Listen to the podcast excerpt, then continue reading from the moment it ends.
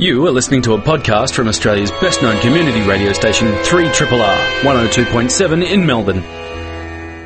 Yes, the saxophone's wail as a siren song of the afternoon tells you it is the afternoon. It's time to talk about food and booze. Yes. Although it's mostly going to be food today. We wish you a very, very warm and hearty afternoon. Good afternoon, everybody. Good Hello. afternoon, Matt Stedman. Hello, Cameron Smith. How art thou? It's a, I'm well. It's a good afternoon. It's beautiful out there. Yeah, it is nice. Well done, Melbourne. Well after, done. After yesterday's little shock and surprise. Woo! Shocking surprise. yeah, wild and wet. I had the washing uh, out. That was a mistake. And thunderous.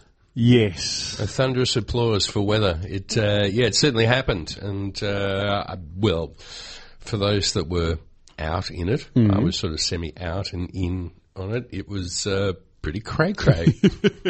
it was a crazy old day. Um, but, uh, we look back and we say thanks to the scientists and of course Yes. everybody that was on this morning. You're on the Mighty R's here in beautiful downtown East Brunswick Yep. and um, where we have to say that we are part of a mighty progressive team of people here. And uh, dare I say, we were talking about this in the car ride on the way into the station, how we were proud to be associated with the station this week. Yes, and proud, I guess, as a bit of a nation, but also as a as to live in this progressive state and city.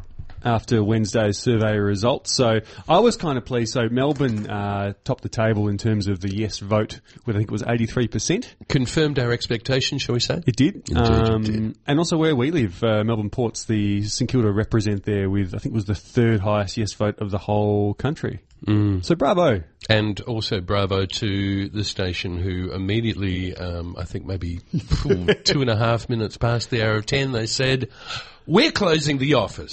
Yes. And, We're going to go uh, and celebrate this. And I think that was um, just a remarkable thing. So, um, yeah, there it is. I think that's just all we really need to say about that. Yes. But bravo, beauty. Yeah. Good on you. Yeah. Um, today's show, we should probably look ahead towards that. Um, it's um, well, it's an interesting kind of show today. Um, we're hoping to see um, a guest who's coming in. Um, Yes. But we're also going to be reaching out over the airwaves, uh, one to one person, uh, two people actually. Uh, we're going up the states, to be honest with you, and uh, it's all to do with ingredients in a way. Uh, the first one, Andrew Kavasilas, is the first New South Wales licensed hemp farmer.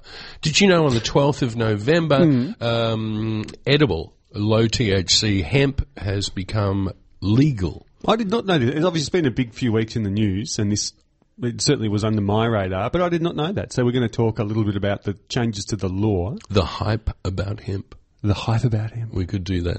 Um, yeah, so he's going to be talking about that. And um, oh, gosh, oh, do we need another superfood? really? But anyway, hemp could be the new superfood. It does sound pretty amazing. Uh, we'll let Andrew talk a little bit about that. Yep. And then we are hoping to see, we might put a call into him just to make sure that he's on his way, Alejandro Saravia from uh, Pastuso. Why am I doing that? Sorry. I don't know. Uh, from Pastuso in... Um, a Peruvian restaurant in ACDC Lane, Yes. which I kind of like. There It's in nice- downtown Melbourne. It's an interesting juxtaposition, shall we say? Pisco sours and uh, Hell's Bells. And timely, given the passing of uh, of Malcolm Young over was it overnight? Anyway, the last couple of days. It was, yeah. We uh, one of the what do we? Well, how do we describe him before? Influential. Uh, seminal.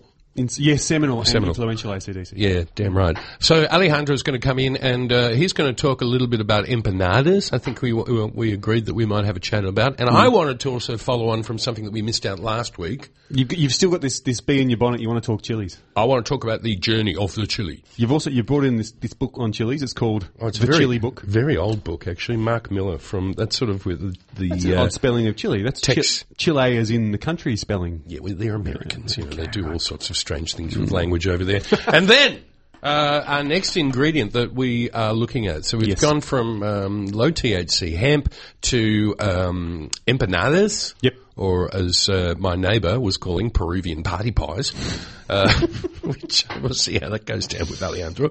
Um, uh, we are going to be talking about bananas and uh, bananas. Uh, well, there's what are we? The Guardian newspaper did an article this week which caught my attention. We're in a spot of bother, banana It's, it's been around for a while. Yeah, Um, and this is another one that's been a little bit under the radar. I would say to you, say to me, that has been under the radar. But Oh, you said um, that. You said banana, that twice now. banana crops worldwide are facing Threat, a big threat. annihilation, fungal annihilation, man.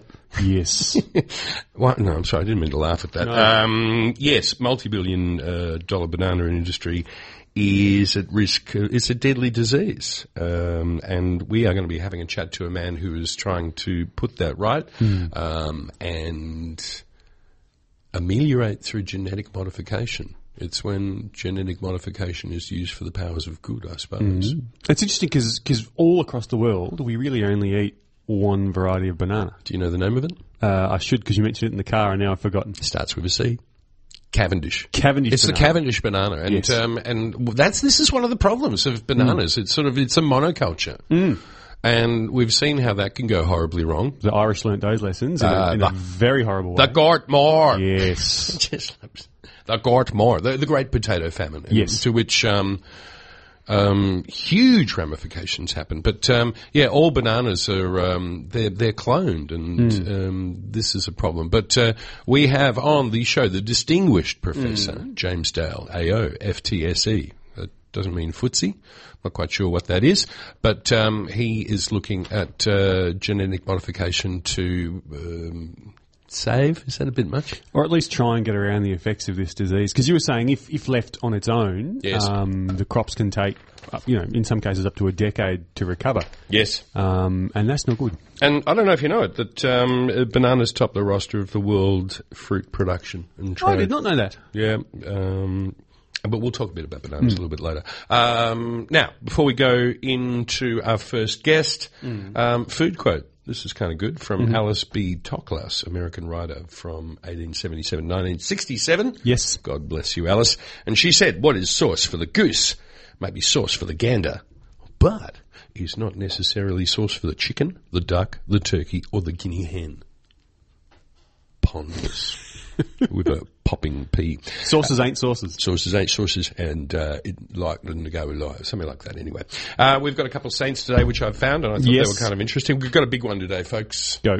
Doesn't get much bigger than this. The big one, Saint Peter.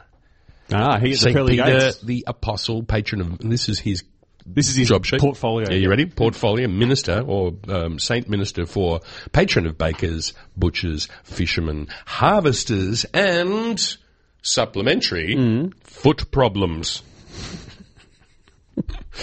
so, if you've got a bit of tinea, say a prayer. He's got quite the job, doesn't he? Because if he's the guy at the pearly gates figuring out whether you're in or not, Check your feet. I know how he, check your feet. Have a look at him. How he keeps across all of his other portfolios. Ah, busy, Busy man. but they're everywhere.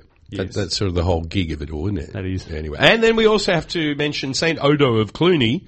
Saint Odo? Saint Odo. Yes. Saint Odo of Cluny, um, who was very, very busy yesterday because he is the patron for rain. Oh. And the rain came down yesterday. Did it? And My how? Lord.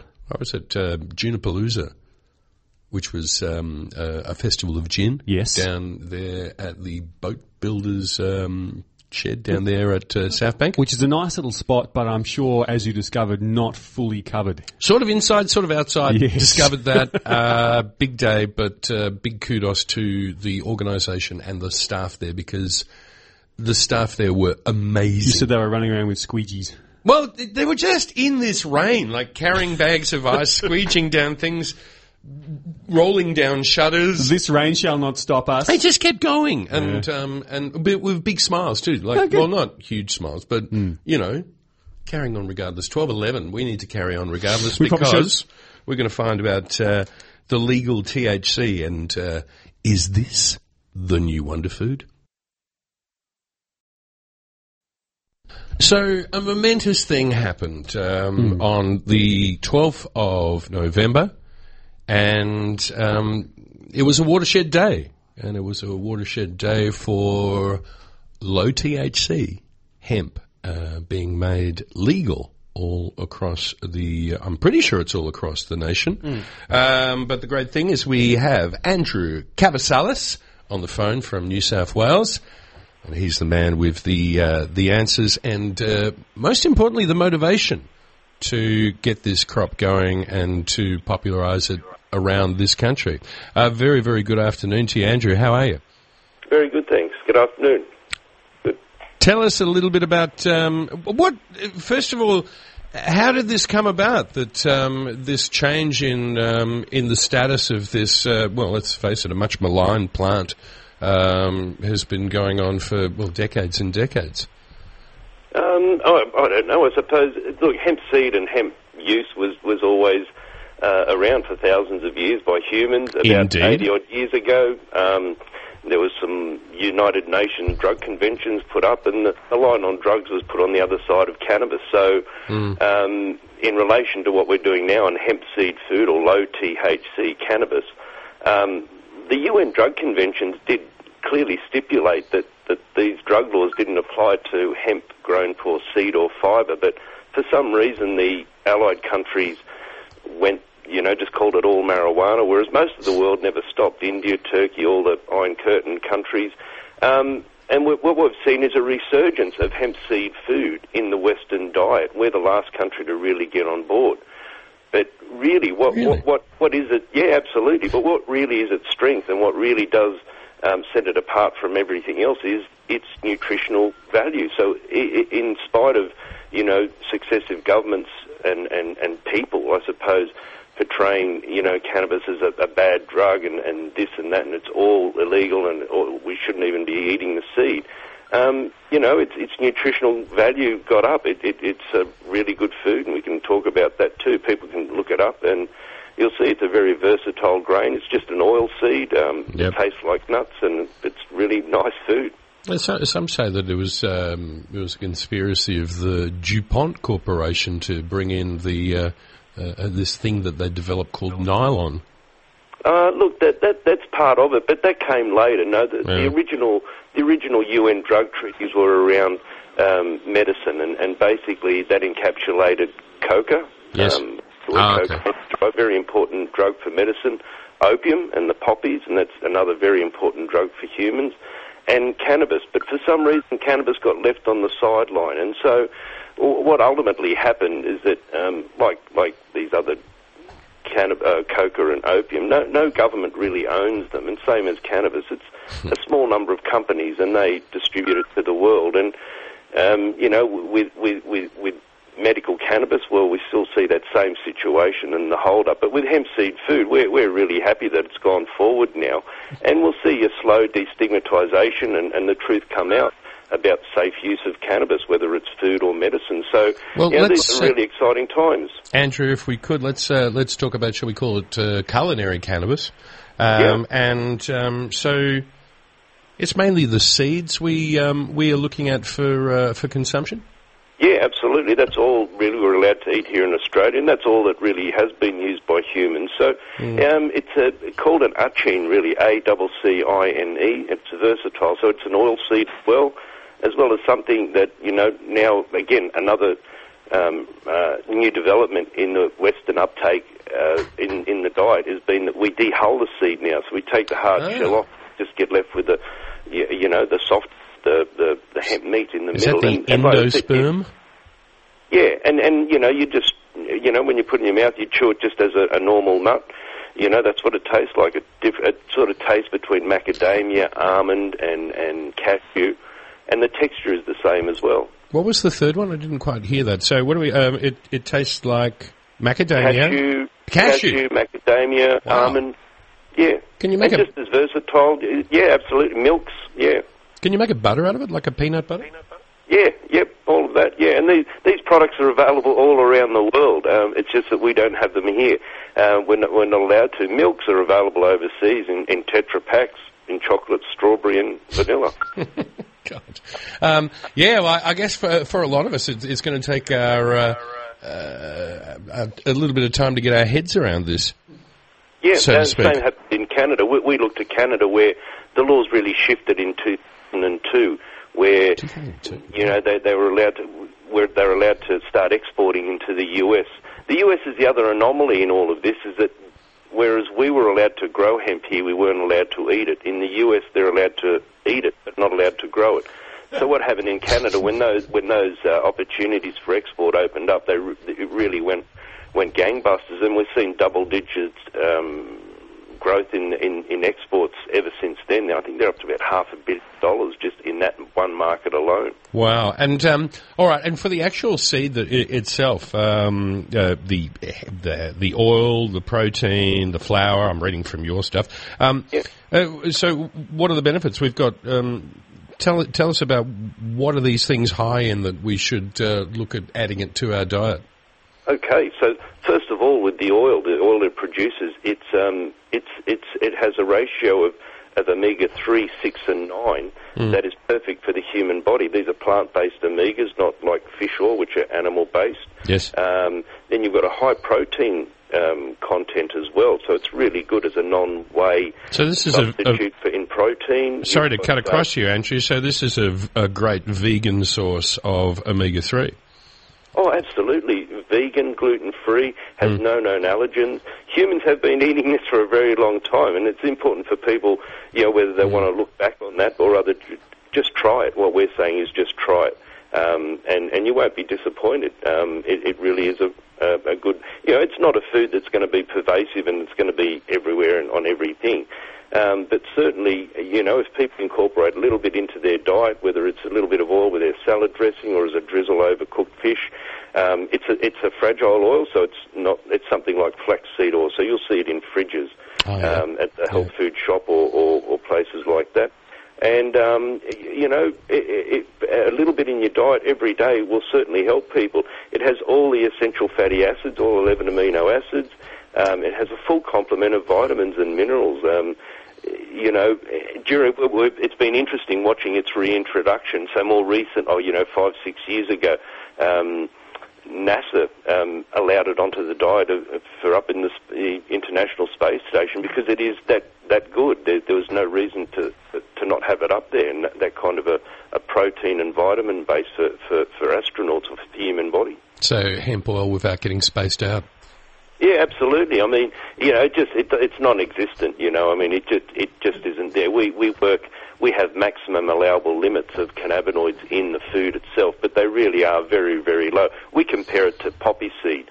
Um, we're not, you know, we're not talking about people using, um, you know, opium or opiates, but Yeah. but in poppy seeds, there's there's residual um, uh, opiates there. Yes, Um, um, uh, the uh, the episode of Seinfeld and uh, Elaine getting busted for uh, for opioid by, by having the poppy seed bagels comes to mind. Yeah, yeah, yeah, and, that, and that's true. So, you know, um, we're, we, we're bound by similar rules in terms of maximum allowable limits of, of delta 9 uh, in the oil, in the milk, Yep. And in the, the processed seed or the dehulled hemp seed. So where we're at at the moment, November 12th, um, legislation has changed. And uh, so this was the green light to go ahead with seed trials or uh, broad acre farming, I suppose. And when will we start to see these products uh, become available for consumers? Well, legally, well, fortunately and unfortunately, they have been a, around for a while, even on on on um, on the shelves of, of lots of different shops, but with notations on them on the labelling that not for human consumption in Australia. Uh, a lot of it's been imported from China and from Canada, and so uh, when you know it won't be very long. I mean, there is a certain stockpile of seed here in Australia. Our company Okay. VitaHemp um, we're, we're just finishing off. So unfortunately, we, we even uh, we got caught. You know, that just working with different industries now that you know we, we weren't used to before. So we're getting our packaging and labelling organised now, just finalising now. So we'll, you know, for us personally, we'll be launching at the uh, down in Melbourne at a Health Hemp and Innovation Expo at the Convention Centre. You're over at Jeff's Shed, 16th. aren't you? What have we got? Saturday, December 2nd, Sunday, December 3rd. Yep, yep, yep. And um, but like I said, there is not not so much that there's new products on the market, but what people will see is Australian labelled, um, and and hopefully in the in the future it'll all just be really good quality Australian grown hemp seed and um, you know imported product. It will be much like the olive oil industry. When it really started taking off in Australia, they established some trade standards about um, you know, what is good quality, in, in, including the introduction of terms like virgin and extra virgin, and they'll apply it across the board, and including um, truth in labelling around country of origin. So we, we, we will hope to um, to estab- establish those trade and industry standards around hemp seed food, so that people when they do finally get to try some hemp seed food, especially Australian grown, it'll be a good experience and something that they'll carry on with. Oh, that sounds great. Well, look, Andrew, congratulations on, uh, well, first of all, maybe getting that uh, legislation through. And uh, just to mention that again, uh, December, Saturday, December 2nd, Sunday, December 3rd, at the Hemp Health and Innovation Expo at Jeff Shed. Andrew, thank you for your time and explaining how these things have changed. And uh, Really appreciate it. Thank you very much. Pleasure. All right, twelve twenty-four here on three triple RFM and Pumpy's in the house, uh, and we've got a little bit of music for you. We're going to play some music. Before we do that, Uh, uh, uh, sorry. I want to talk about the Brewers Feast Festival, Cam. What? The Brewers Feast Festival. Oh, you've got my attention. It's a two-day craft beer festival held in the Abbotsford Convent, uh, also on Saturday, December 2 and Sunday, December Ooh, 3. that makes it hard. Maybe go there one in the morning, one in the afternoon. It's a busy weekend. Hemp in the morning, beer in the beer afternoon. in the afternoon. What a great day. Day. Uh, the Brewers Feast Festival showcases local and Australian craft beers as you'd expect, but also cider, cider, Cider. cider and organic And Perry? wine. What about the Parry? I'm sure there'll be some Perry. Yeah, there'll be some pear. That's pear cider. In case Uh, food options there. Live music from Shiva and the Hazards, Ben Whiting, Neighbourhood Youth, and many, many more. Tickets available from brewersfest.com.au. But the reason I'm telling you this Why are right you now, telling Cameron, us? Why? Why? Why? Because we have a double pass to give away. Whoa! Um, give us a ring if you're a subscriber, 93881027. I guess what we should probably ask is, we just spoke about the growth of the hemp seed industry. What was the, what was the country that really kicked it off in the early 2000s in the Western Hemisphere? A good question, Matt. Yes. Nine three double eight one zero two seven. We'll take a random caller. Uh, we're waiting for Alejandro. He's on his way in. He assured us via text. So Did we'll he? see. We're going to play some music and we'll see who we're going to speak to next, depending on who's actually in All right. So, uh, Godfathers of Funk. yes, It's about Bootsy. yes. All about the Bootsy, and uh, it goes like this. Hope you enjoy this. Shake it up. 12.31 here on the trip and we're happy to be here. Oh my god, and we've just, uh, There's some food just getting stacked up in front of you. It's uh, it's kind of an exciting thing here. Alejandro from Pastuzzo is here down in ACDC Lane. He's handing out foods and uh, And serviettes. and serviettes Because we're very dignified here. We are very very dignified here. First of all, a big um, a lucky winner who. Ah, Uh, yes, congrats to Fee Luscombe, who correctly suggested that the hemp seed industry got a big shot in the arm in the early noughties from Canada. a big shot in the arm from Canada. And now hopefully we'll continue through Australia as well. We shall see. Mm. Um, Alejandro, a very very good afternoon to you. guys. How are you? Hey, better for seeing you, my man. No, thank you. You've um, you, you scared me when you came in though because uh, it's like all this short hair, and I thought you- you- if you if you've met Alejandro, uh, he has these great locks of hair, and uh, the ones on the side have been taken off, but the ones on the top are doing it. How's that? Um, Headquarters of Peruvian food down there in AC. Are you in ACDC lane or Duckboard lane? ACDC. It is. In, Yeah. That's it's this interesting So, yeah, juxtaposition. both lanes merge in the middle of, Yeah. uh, actually behind the building where Cherry Bar is. yes, And, um, yeah, I mean, what an iconic address, right?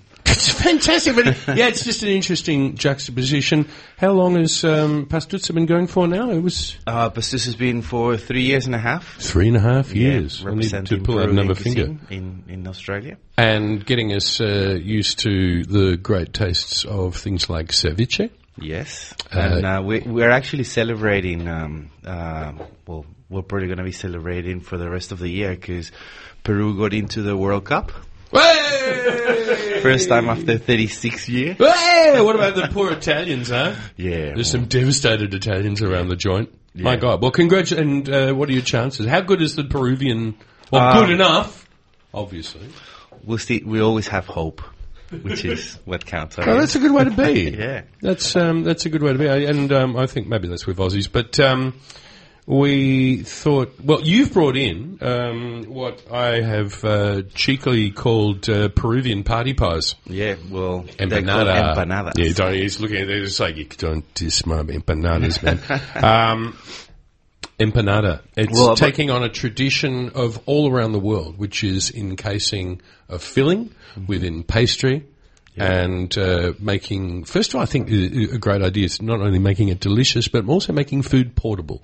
Yeah, And um, well, in as you said, in different um, cultures, they Yeah. have embraced um, that style of cooking. Mm. Um, we can't say that it's a, a South American only because then you go to um, Middle East and they have these, you know, pockets of. Um, as you said, uh, pastry stuffed with different protein or different vegetables in India as well. Coal miners of Cornwall will say, no, it's the pasty, The which was, you know, a way to take your, your dinner down in a mine without refrigeration.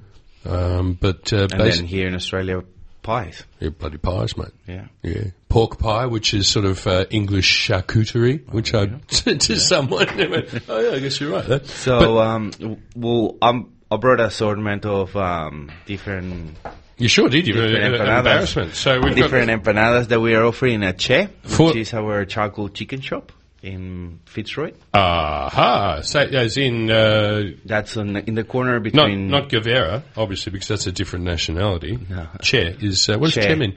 Well, Che comes from the slang of calling somebody else, somebody mate. It, it's, a, Oh, hey, it's the Argentinian way of saying mate or, Okay. or no worries as well. Yeah, Um, or hey, sorry. yeah. Um, so we took that, and uh, it's all also um, uh, used as an acronym of chicken Yes, helados, yes. which is, means ice cream in Spanish. oh, really? Yeah. Helados Yes. and empanadas. Empanadas. So what we do at Che is um, we specialize in those three different things: charcoal chicken with a traditional Peruvian marinade, which is beer, different spices. It's marinated for 48 hours. Chili. Um, it has a little bit of um, chili in my recipe. Um, Peruvian uh, sun-dried chili. Yes. Panca chili. Uh, and we smoke that with cherry wood for around 30 minutes. Why cherry wood? Um, cherry wood, the any stone fruit wood gives a, a sweeter um, smoke flavor to to the protein or the vegetables that you are smoking. So it's a little bit different from using iron bark, for instance. Yes, iron bark. it's a little bit more intense and it's Acrid. yeah, and Yeah. It, it gets you that uh, red rim around your meat. Uh, um, it's more present in, in, in the protein. Mm-hmm. We want a light smoke. A bit laid back. Yeah, a light smoke because we don't want to take out of the the grey chicken that we work with, Bannockburn chickens, Mm. um, and um, and also from our uh, marinade. You know. This um, this pastry looks really really interesting. It's um, it's uh, first of all they're, they're quite brown. You you you bake them till they are quite brown, and it looks like um, we're going to try one a little bit, but it looks like it's got a little bit of crispness to it on Yeah. the outside. So the the mix, except for the ones with corn, Mm.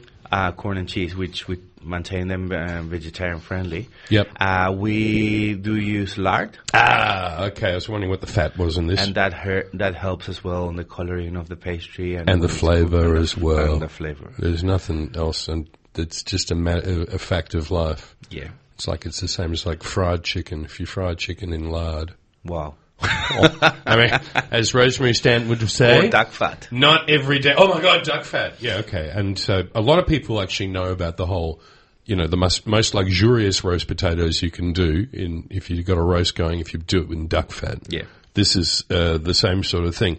Um, are these things easy to make? Um, look, the, the the most difficult part of making the empanadas is actually to fold them, hand fold them, like the This one. This one's got the rolled fold. Yeah. There's one that's got the, re- oh, that's beautiful. They're all handmade. We Matt, all can you made get a our. photo of this, buddy? They're all handmade in uh, in our kitchens, Yes. but um, it's um, yeah, it's a it's a it's a whole technique, and you have to be very Hmm. patient because the pastry is uh, very um, um, Fragile. fragile. But yeah, fragile in in a way of it melts really quickly if you overwork it. It's different from um, what is it like a, a hot water post, Mm. which you know is is used in a lot of pie making, which is so malleable and you Yeah. can pretty much do anything with there's it. no much uh, fat or uh, Yeah. yeah. fat content on it. I remember uh, years ago, uh, Matty McConnell from Lourinhã, Mm-hmm. um, we, he was making empanadas and he was saying, yeah, they're, they're kind of tricky things to to make, um, but uh, uh, Fear not, folks. Of course, Alejandro would like you to come and uh, get the yardstick, shall we say, of what a good empanada is. And just by looking at these, we go, well, yeah. Um, but if you want to try and make them at home, it's also one of those good things to try. Now, you've got uh, We've a- an different salsas. embarrassment of uh, sauces here as well. And um, that's all with uh, South American chilies as well that we especially import. what is the South American? The, Now we have different take on, uh, well, different varieties. In Peru, the chilies are more aromatic, more flavorsome. Um, depends on which area you are. You will find different um, heat Yes. of chilies. In the Andean Sierras, they are more mild, more earthy. Uh, they sun dry the chilies. you so- smoke them too? uh, not much. so much, It's that's more to the north more that that happens. Yeah, more okay. sun sun dry. Yes. Um, in the Amazon jungle, the chilies are a bit more fruity, more spicy So well. is that where the ají chili comes from? AJI? Mm, Ají means chili for us. Boom. So There you go. our chilies. These are our Hey. ajíes. Thank you. I stand corrected. Yeah. Yeah. Um, and in the um, coast of Peru, the chilies are more citrus as well. I, I guess um, they take a lot of the the the environment. Yes. And where they uh, are grown as well. You Mm. know, valley, the, all the valleys in in the coast, um, the high mountains in the Sierras, and the tropical uh, environment in the in the Andean, in the um, Amazon jungle Hmm. helps for all these um, chilies to have this particular um, flavors. Of course, the king of chilies is the ají amarillo in Peru. Right. What's that? Um, that's a mild chili. It can be a, a, a bit a bit spicy. Mild for us, probably it's one degree more spicy than mild here. yes. We're used to chilies. We're used to we like we, we enjoy our chilies. Um, Mm. So how does it compare? I think for a lot of people, the yardstick is the jalapeno. The jalapeno is not even, even spicy for us. Okay, so I we're think. talking- We- yeah. yeah. We're talking about we're talking a red a red chili. up. Yes. Because um, I was looking at this old, old reference book that I've got, which is uh, Mark Miller, and uh, I think he says the uh, there is an ají in here that he um, says is about a seven or an eight out of ten, which is pretty profound. Yeah. While a jalapeno is, um, if I remember rightly, I think it's about a six or a, you know, so it's it's got a little bit more kick. Yeah.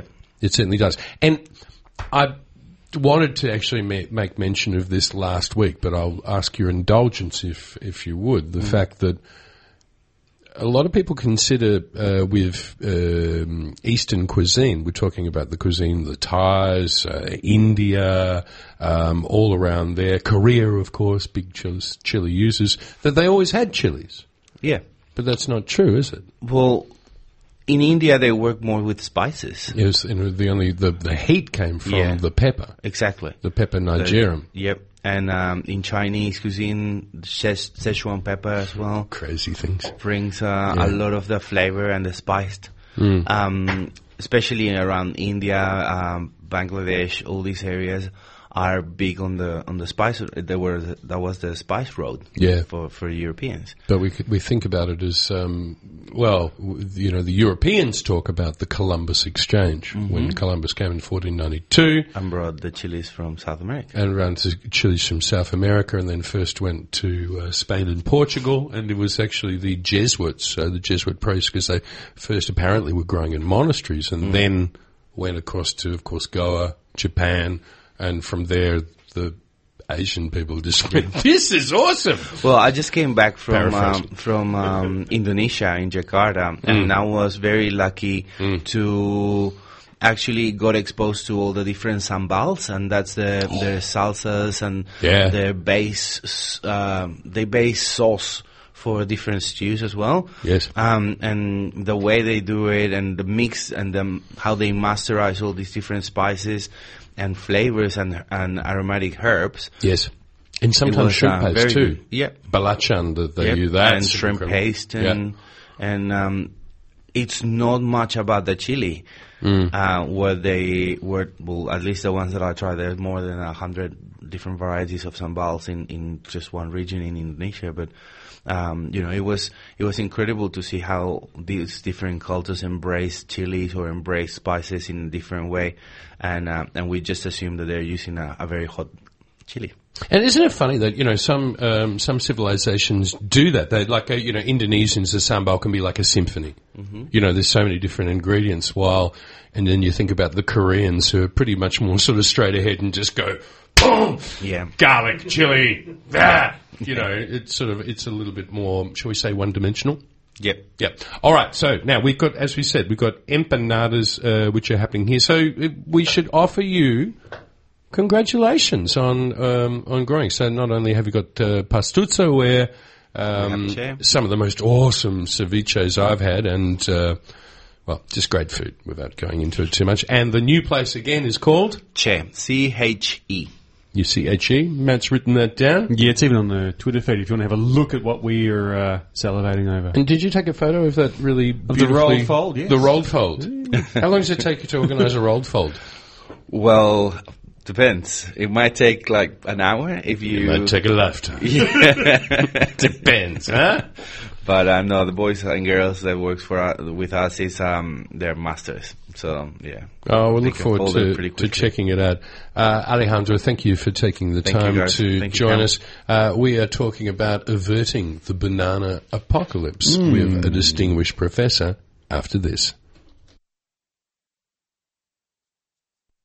Oh, folks, you have to excuse me. I've just been enjoying the uh, empanada from Alejandro, but uh, using the miracle of the modern telephone, it's uh, my great pleasure to introduce to the uh, to the you listeners out there, distinguished professor James Dale.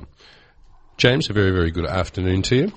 Uh, good, mo- good morning to you. I'm in Brisbane. ah, you are indeed. Um, James, you just got back from Uganda, which is uh, kind of topical because we had someone on the show last week from Uganda about uh, purifying water. But you've been looking into, well, something that we think of grows on trees, but is actually a herb.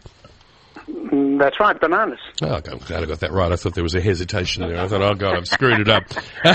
James, um, uh, now I haven't got your. Where's your your proper title? You are um, very much about uh, tropical uh, tropical plants and crops, yes, yes, right. and uh, you look specifically into the banana and. Uh, well, let's see the threats that is uh, is apparent with this monoculture.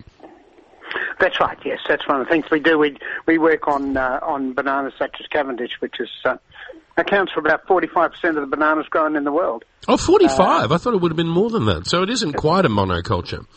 Well, no, no, but it's a monoculture f- from the perspective of um, export bananas. So the vast Yes. majority of export bananas are Cavendish. And Just one. how long has the uh, the Cavendish reigned supreme? Not that long. It's probably just over a century. Um, previously, it was a, the export banana was a banana called Gros Michel. Big Mike. Um, Big Mike, yes. Big Mikey. And, Uh, and what was and- the characteristics of Big Mike was it was a, a bit more of a tastier banana by all accounts?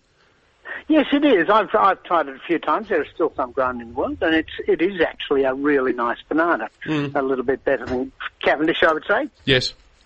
And uh, the thing that is uh, afflicting the banana worldwide is uh, a soil-borne fungus, which, uh, if you get it, you're in a lot of trouble so far as plantation owners are concerned, yeah? That's right, and it's not only plantation owners, unfortunately. It's also small small holders as well that that grow a few bananas as well as other things. The the um, the fungus doesn't discriminate. And once it's in, um, it's it's almost uh, possible, impossible to eradicate. Yeah. That's right. Yes, so the the the experiments that have been done so far suggest that it survives at least forty years in the soil. Forty years. God, I, for, That's for right. once I wasn't exaggerating to Matt when I was explaining it to him. I said seven, but my God, I'm so wrong. So once it's in, it's it's there for let's face it, for a lifetime of the grower concerned. Uh, essentially, yes, that's Mm. right. Uh, what's the name of this fungus? It's called uh, Fusarium oxysporum, um, forma spe- specialis cubense.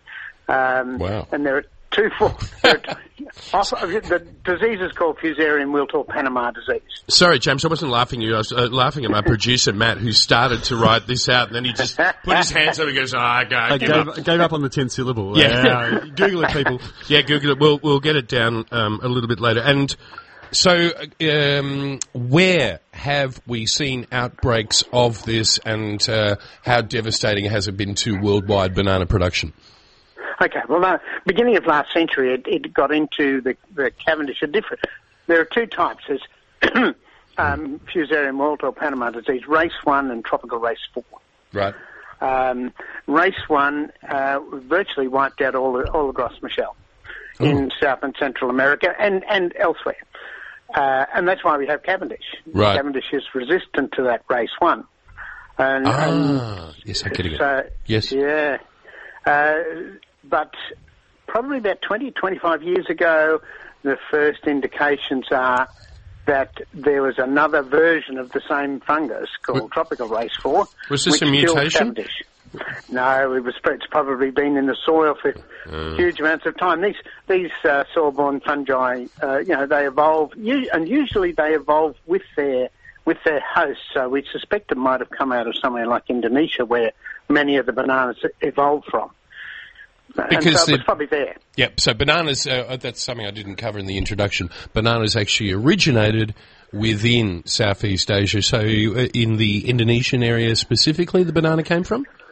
Um, part of that, it, it actually went right from the very tip of Australia. Most people don't realise, but No. Australia has uh, has native bananas, a a banana called Musa acuminata banksii, uh, and that that occurs, but uh, right up through Papua New Guinea, um, Indonesia, right up through Malaysia, um, and and southern China, and then right across into South Asia, particularly in, into North India. That's where that's where they all evolved, and and they evolved uh, sort of in, independently in with two different species, and then there was there were hybrids between the two species.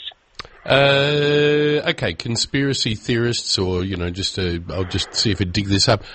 Is it possible that this was uh, this this fungus became apparent or um, uh, affected the things because of uh, cl- clearing land or something like that? Was was that maybe part of the reason this became prevalent? Probably not. The reason okay. it became prevalent is humans move stuff around. Ah, yes. Um, okay. And and you know this is a, what's you, uh, as you said correctly earlier. This is a soil-borne fungus, so it gets around on people's boots and on machinery Mm. and on on uh, the suckers that that people plant. Yes. So it's relatively easy to move around. Um, it moves very effectively, uh, sort of locally. Uh, it it moves in in irrigation water. It moves in flood water. Anywhere where you get soil. So it's, Oh, So it's moves around very waterborne and airborne as well.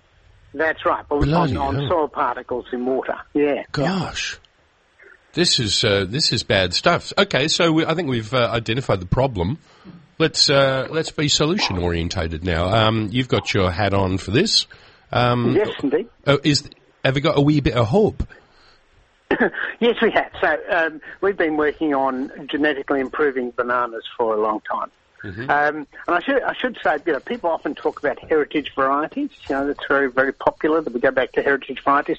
The bananas that we eat are really ancient varieties. They've never been improved. So things like Cavendish you know, is probably in excess of two thousand years old, um, and and and has never been improved in that time. So while it was fine where it was growing in where where it developed, uh, we've moved it around and multiplied it up so much. Can I ask a question here and just cut across? Two thousand Sure. years is that through human intervention and selective breeding that that uh, first originated? No, No, no, it was no, probably pure, purely a natural, uh, naturally occurring um, uh, hybrid. And the good thing about it that made it so popular is that even though the, the banana is a is a berry, really, um, that it was a seedless berry that it caught the attention of humanity. That's right. Got it. And it's probably the early banana, the early humans that grew bananas, Mm. moved them around. They were probably dealing with what are known as diploids that had seed. And it may be that they actually moved them around not for their fruit, but their, for their big leaves because they're, they're such Mm. good, um, uh, such good um, material for for building shelters out of. And when they started to move these around, they started to hybridize between different subspecies, particularly. And uh, that's how we came up probably uh, two, three thousand years ago with all of these hybrids that are around, and there are lots of them. It's not the Cavendishes alone, there's lots of them. Cavendish is just a very popular one. how can you modify a banana genetically to be resistant to this fungus? Uh, um, okay, so we use we use genetic engineering. So we use we use a, a, fung, a fungus, a, a, bacteria called Agrobacterium tumefaciens. Uh, and this this, this yeah. bacteria did the, did the producer get that down? No, he just shook, he just shook his head at me again. yeah, sorry. Can you say that bacterium again? so it's Agrobacterium tumefaciens. Got it's it. What's known? It's what's known as a natural genetic engineer, and what it does oh, is um, it infects plant cells and a very wide host range, and actually inserts its DNA mm-hmm. into the plant cell um, and and convinces the plant cell to make particularly the sugars that only it can live on. Uh-huh. So it's a really smart little bloke. Good, good guy. Yeah, uh, yeah, absolutely. Well, for instance, one of the interesting things is that you know, people get terribly concerned about genetically modified food. As um, they have been for almost a generation now? Exactly. Well, most of those people, I suspect, would have eaten sweet potatoes at some time.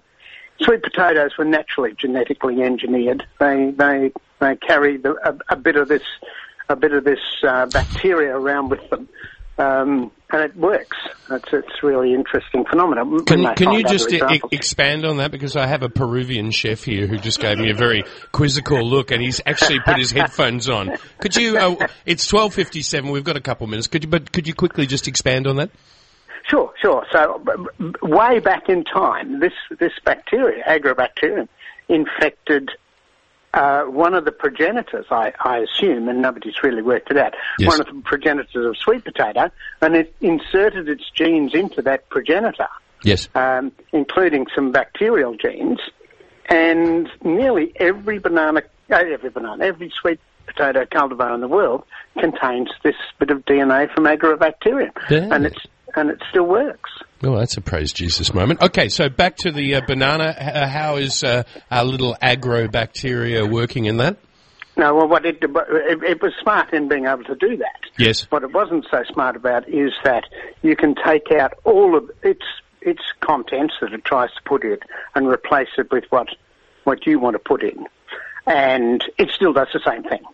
So what we did is we took a gene out of a wild banana, which is naturally resistant to this tropical race four. Yes. Inserted it into into the bacteria and put it, infected the banana cells with with the bacteria. Transferred our cell our, our um, gene in, and the plants that we grew back from them contain this gene, that gene that we call RGA2. And is this maybe if uh, this cultivar gets created? Um, will you get uh, maybe named after you? Uh, no, it'll still be called Cavendish. oh, okay. Well, well, I thought maybe it'd be sort of, you know, Cavendish Dale or something, because, you know, you, you, were talking about that early banana from Australia, and, you know, the first white man, obviously, you know, the great rich botanist Banksy, Mr. Banks, yes. uh, he, yes, got, he got his name on that one. Uh, um, we tend not to do oh, that well, look. That, that's great. Well, um, uh, may we just say uh, more strength to your arm to uh, to help out with the banana industry worldwide because this will have worldwide implications. Congratulations on your work. Uh, more power to you, and thank you so much for uh, for having a chat to us. A pleasure. Have a great afternoon. You're taking it easy. Thank you. no, I've got a, a bit to do in the garden, having been away. Oh, that's good. Well, yes, the, the, the, weeds grow when you're in Uganda. Thank you again for having a chat to us. Really do appreciate it. Great. No worries. Bye bye. Well, that was interesting. Mm. Um, so there was the uh, the good distinguished Professor James Dale. Uh, Alejandro is here. You should have seen those eyebrows shoot up when we were talking about sweet potatoes. Uh, did you buy the story? Did you? Yeah, no. say it again. No. okay. Okay. Uh, it is one o'clock. We've got to go. I was going to say, speaking of interesting, you were mentioning also during the week that excellent program Maeve O'Meara uh, and Food Safari. Was it this week? Featured friend of Triple R, Joseph Abboud. Joseph Abboud. So yeah, check him out. And I think you probably get it up on the cat on the catch up apps if you missed it on air. You certainly can. Mm. Um, we'll see. Speak to you next week. Sunday lunch is coming on after this. Yes, and Pumpy's in the house for JVG Radio Method. It's all going to be great. Yeah, we heard him. We heard him rehearsing. Thank you so much. Bye bye. Thanks, Alejandro. Thank you. You've been listening to a podcast from Australia's best known community radio station, 3 R 102.7 in Melbourne. For more podcasts, information about upcoming events, and our live stream, please visit our website at rrr.org.au.